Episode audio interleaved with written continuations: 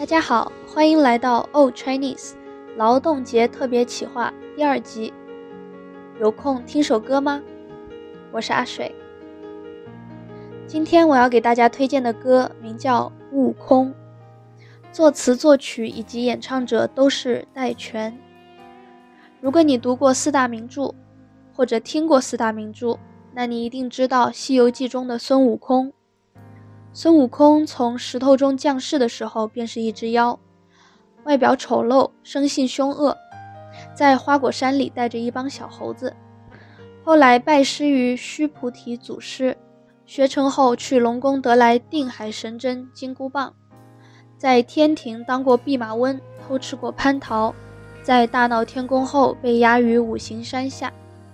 但这仅仅是悟空的一面。在和唐僧取经的路上，孙悟空表现出来的更是情义和智慧。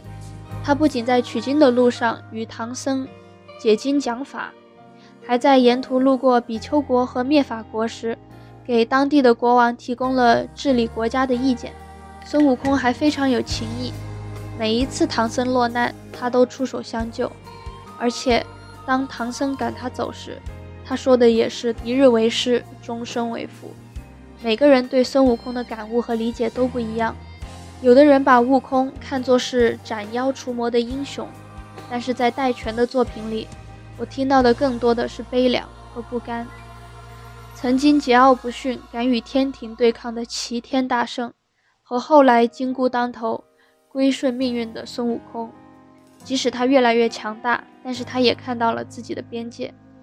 让人感叹在命运前的无力感。整首歌虽然没有提及悟空这个名字，但每一句都在娓娓道来。这是一首结合电子、戏腔、民乐和摇滚的歌曲，可想而知，对于创作者而言，难度本身就很大。但是戴荃很巧妙地结合了这四种不同的元素。让这些元素成为了这首歌最打动人的原因之一。这首歌用电子音乐致敬了老版《西游记》中大圣腾云驾雾而来的场景，用竹笛增加了京剧戏曲的风格，又用电吉他酝酿情绪，将音乐最后拉上了高潮。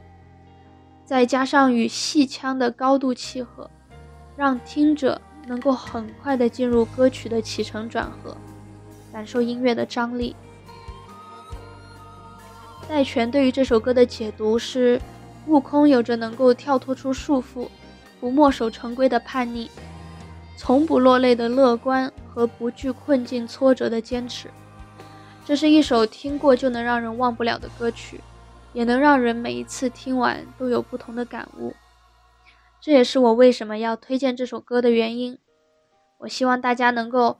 不带任何期待的去听这首歌，让音乐本身带给你不可替代的独特感受。谢谢大家，我是阿水，拜拜。